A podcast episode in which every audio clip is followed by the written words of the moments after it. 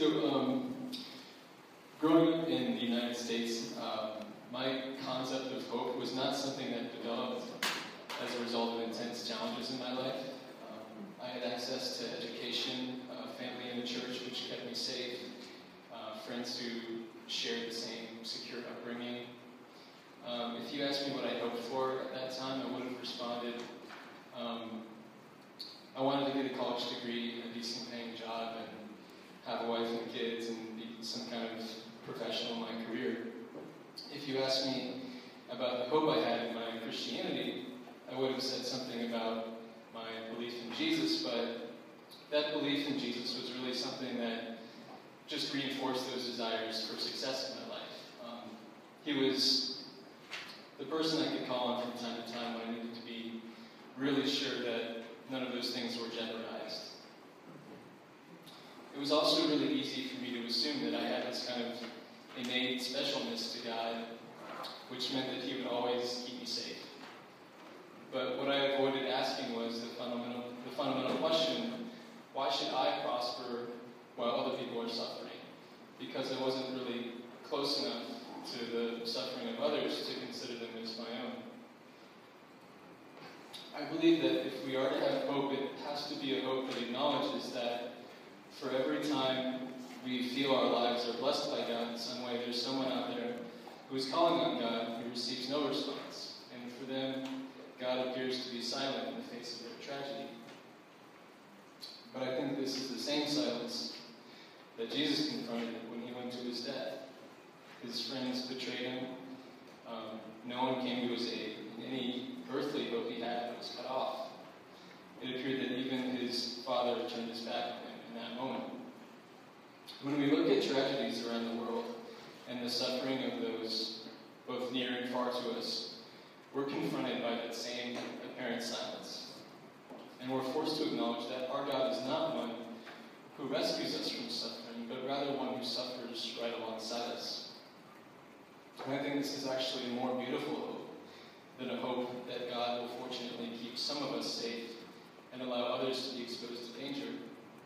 Because this hope is in the God who not only suffered as we inevitably will, but who loved us abundantly and compels us to love as well. Amen.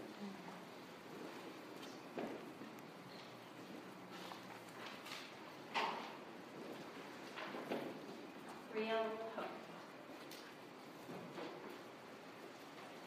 Last week, I had a hopeful experience on the women's retreat at the Alsan Center um, with some who were here at 9 and some who are here now, and it was a great experience. Um, and last week, you, some of you all were here, and Alan was here, and he shared with you um, some hope found in the story of Jesus encountering the disciples on the road to Emmaus and the change of their expectations. That hope comes sometimes unexpectedly. And he also shared with you um, some hope found in Henry Nouwen's writings. And Henry Nouwen is a wise person who wrote a lot and who did a lot and who embodied hope in his life. So this week, I'd like to share with you some of the wisdom of a young Jewish woman who died at the age of 29 in 1943 in Auschwitz. And it's appropriate that we remember her this week because this past Thursday was Holocaust Remembrance Day. And this year is the 70th anniversary of the end of World War II.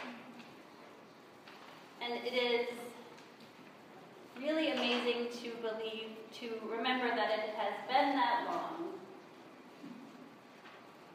in that it seems like it must have been longer and then it couldn't have been that long.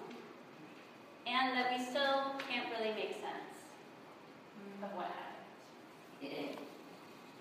And it's hard still to not be paralyzed by the weight of what happened. But Etty, Etty Hillesum, was not paralyzed by the weight of what was happening around her.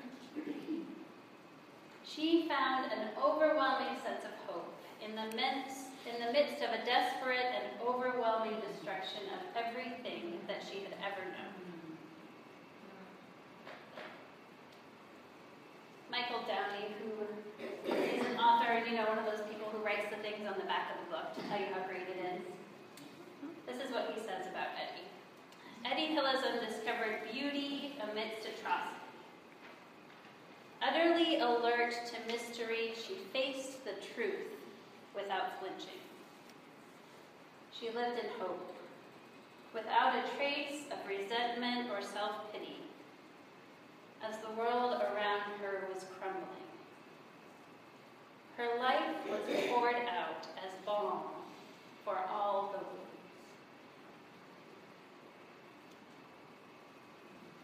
The sense of hope and peace that Etty experienced came from her deep and profound relationship with God.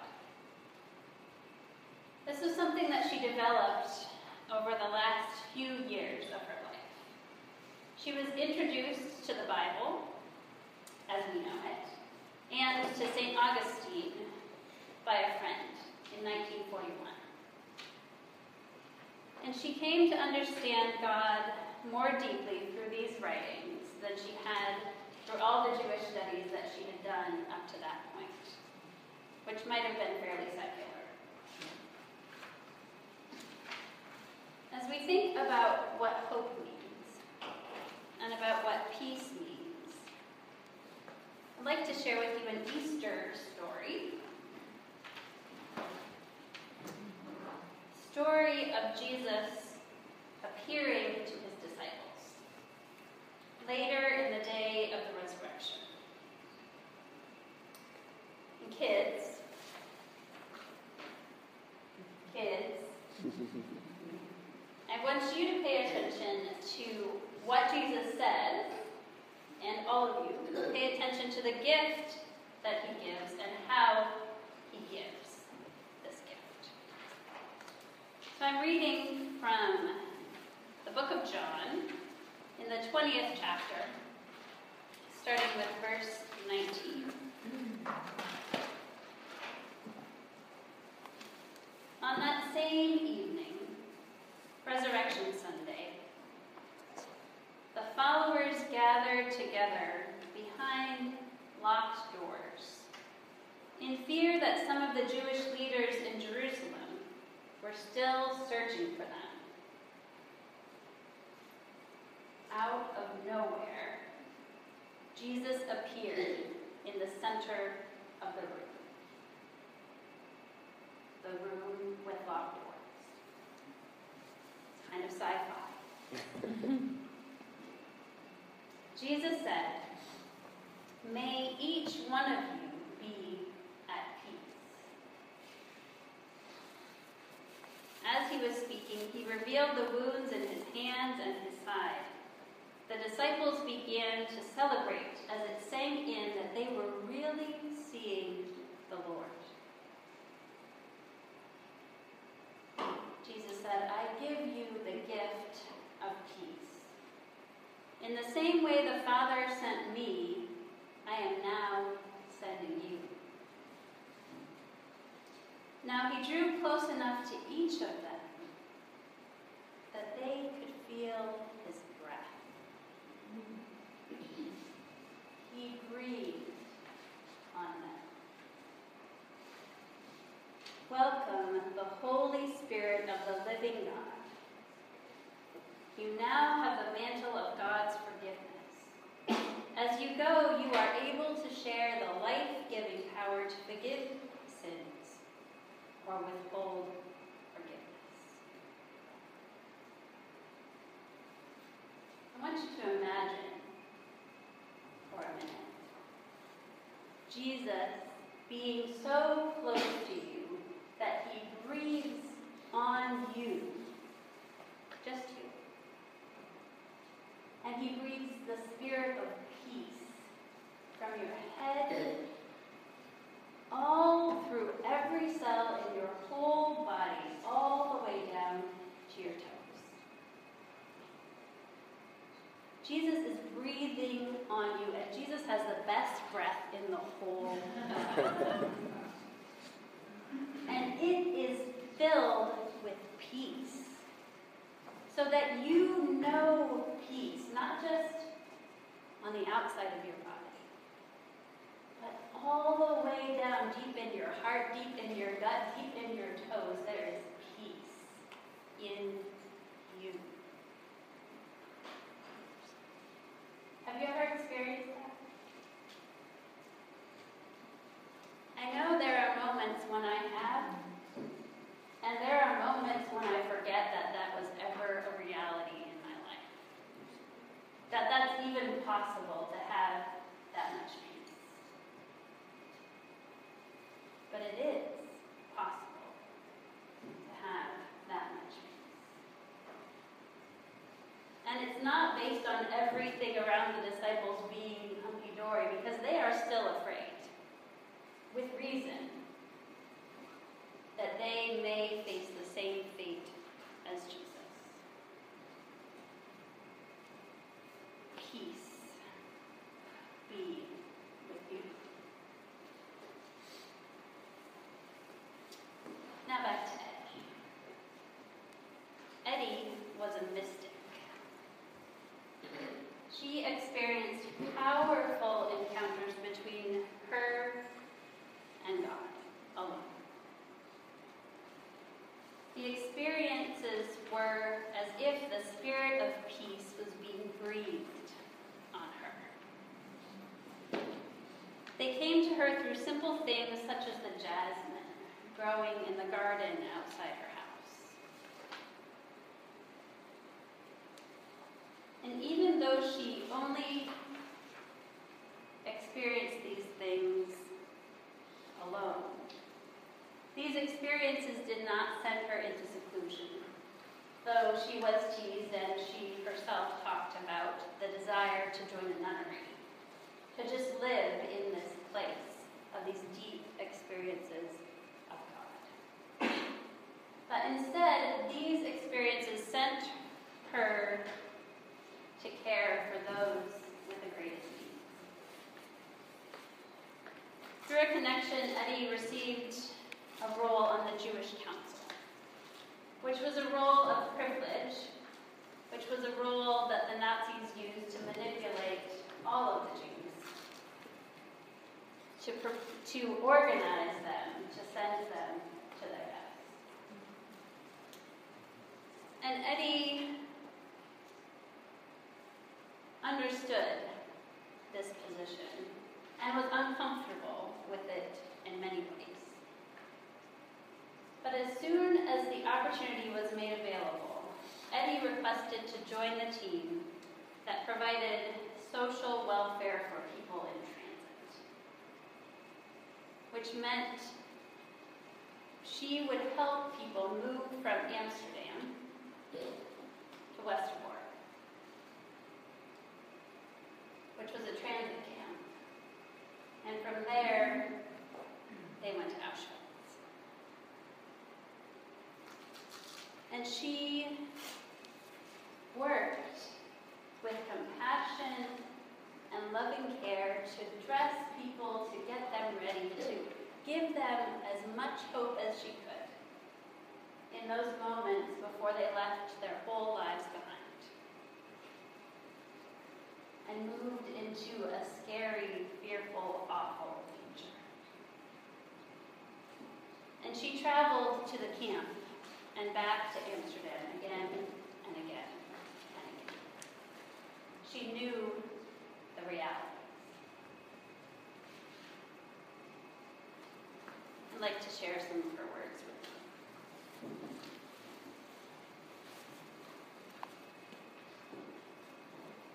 I often see visions of poisonous green smoke.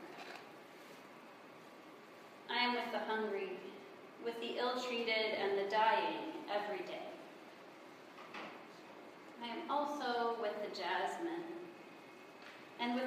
blue sky beyond my window.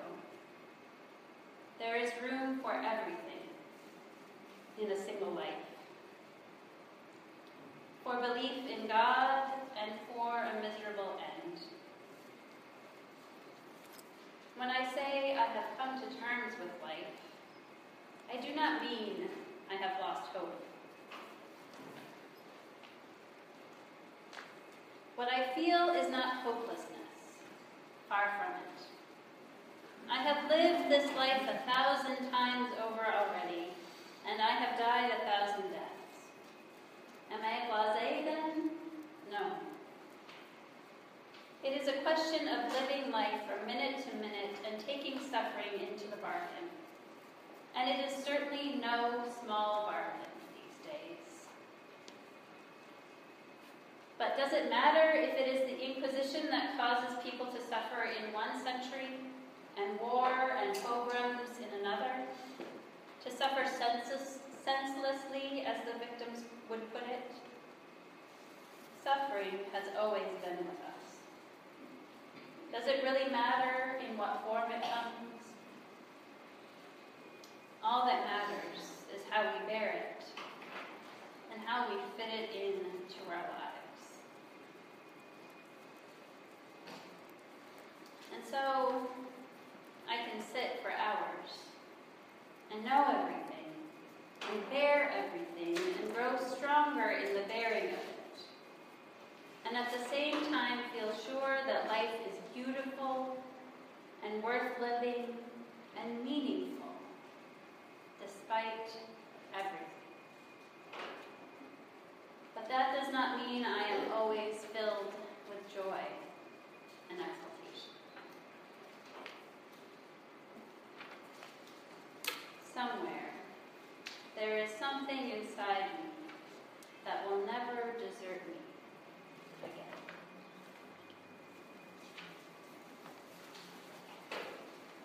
It is an amazing realization that I'm not sure I can fully claim, even though Etty has been my teacher for more than 11 years. My spiritual director recommended this book to me 11 years ago, and this is my second copy because I gave my first one away. And so I have lived with her hope but it still amazes me and perplexes me. And this idea that life is beautiful and worth living and meaningful, always, is a message of hope. From one of the darkest times in the history of the world. The circumstances in which we find ourselves don't give us hope. Hope comes from within. Hope comes from a relationship with God. And hope is not just, as David said, the idea that my life will be good, that someday I'll achieve something, but that there is hope for all of us, and there is available. Another one of her mystical experiences she conveys just beautifully.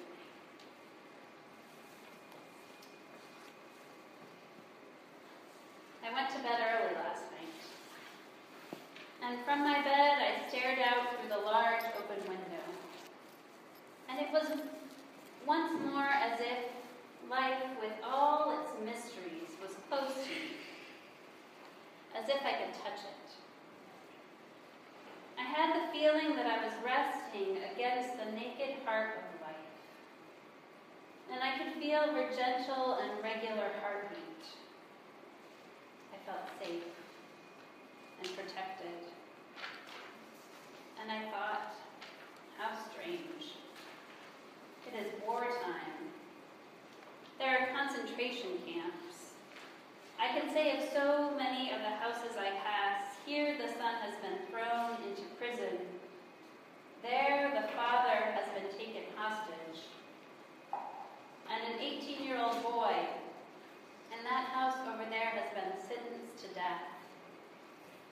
And these streets and houses are all so close to my own. I know how very nervous people are. I know about the mounting human suffering. I know the persecution and oppression and despotism and the impotent fury and the terrible sadism. I know it all. And yet,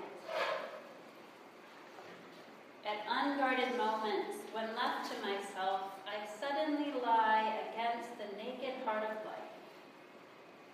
And her arms round me are so gentle and so protective, and my own heartbeat is difficult to describe. So slow, and so regular, and so soft, almost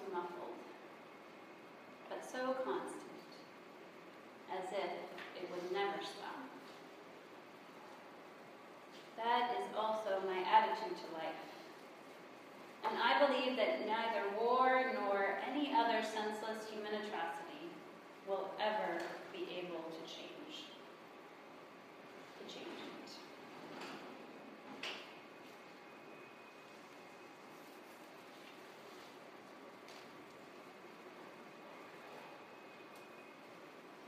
Sometimes Etty found herself sick or desperate. She had periods of time when she was so sick that she was unable to tend to the needy in Westerbork and she had to stay in her own bed for days, even months. She felt so badly neglecting her people. But she was never open to any of the invitations to escape or to hide. It was important for her to share the fate of her people, she would say. She was committed to that. And she went to Westerbork herself and then to Auschwitz with her family. She writes, When I simply live for the day, things start to go wrong. Start to go wrong with me sooner or later. At such times, the meaning of life escapes me. I must not lose touch with the undercurrent. The highest and best I can hope for is that of being at rest in oneself. There is nothing else. If I go in search of it outside of myself, let go of myself, of my soul, as it were, then I am lost, unhappy, and no longer in a position to grasp the meaning of things. Yes, being at rest in oneself. But that is something one has to keep working at.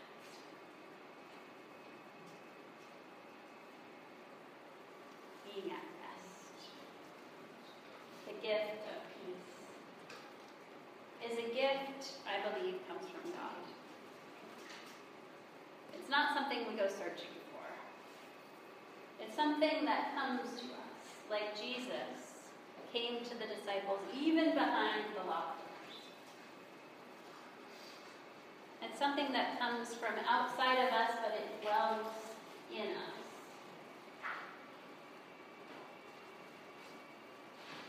At the same time, Etty says, and I believe that it's true.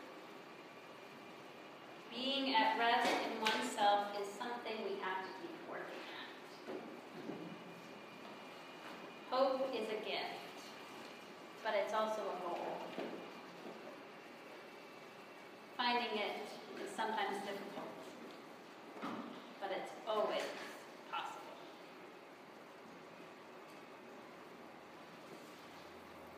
Finding a heart for the needs of the world, the needs around us, helps us to dwell in the heart of God. And he says, sometimes the most important thing we do in a day is the rest we take between two deep breaths. The world and its deep needs may cause us to breathe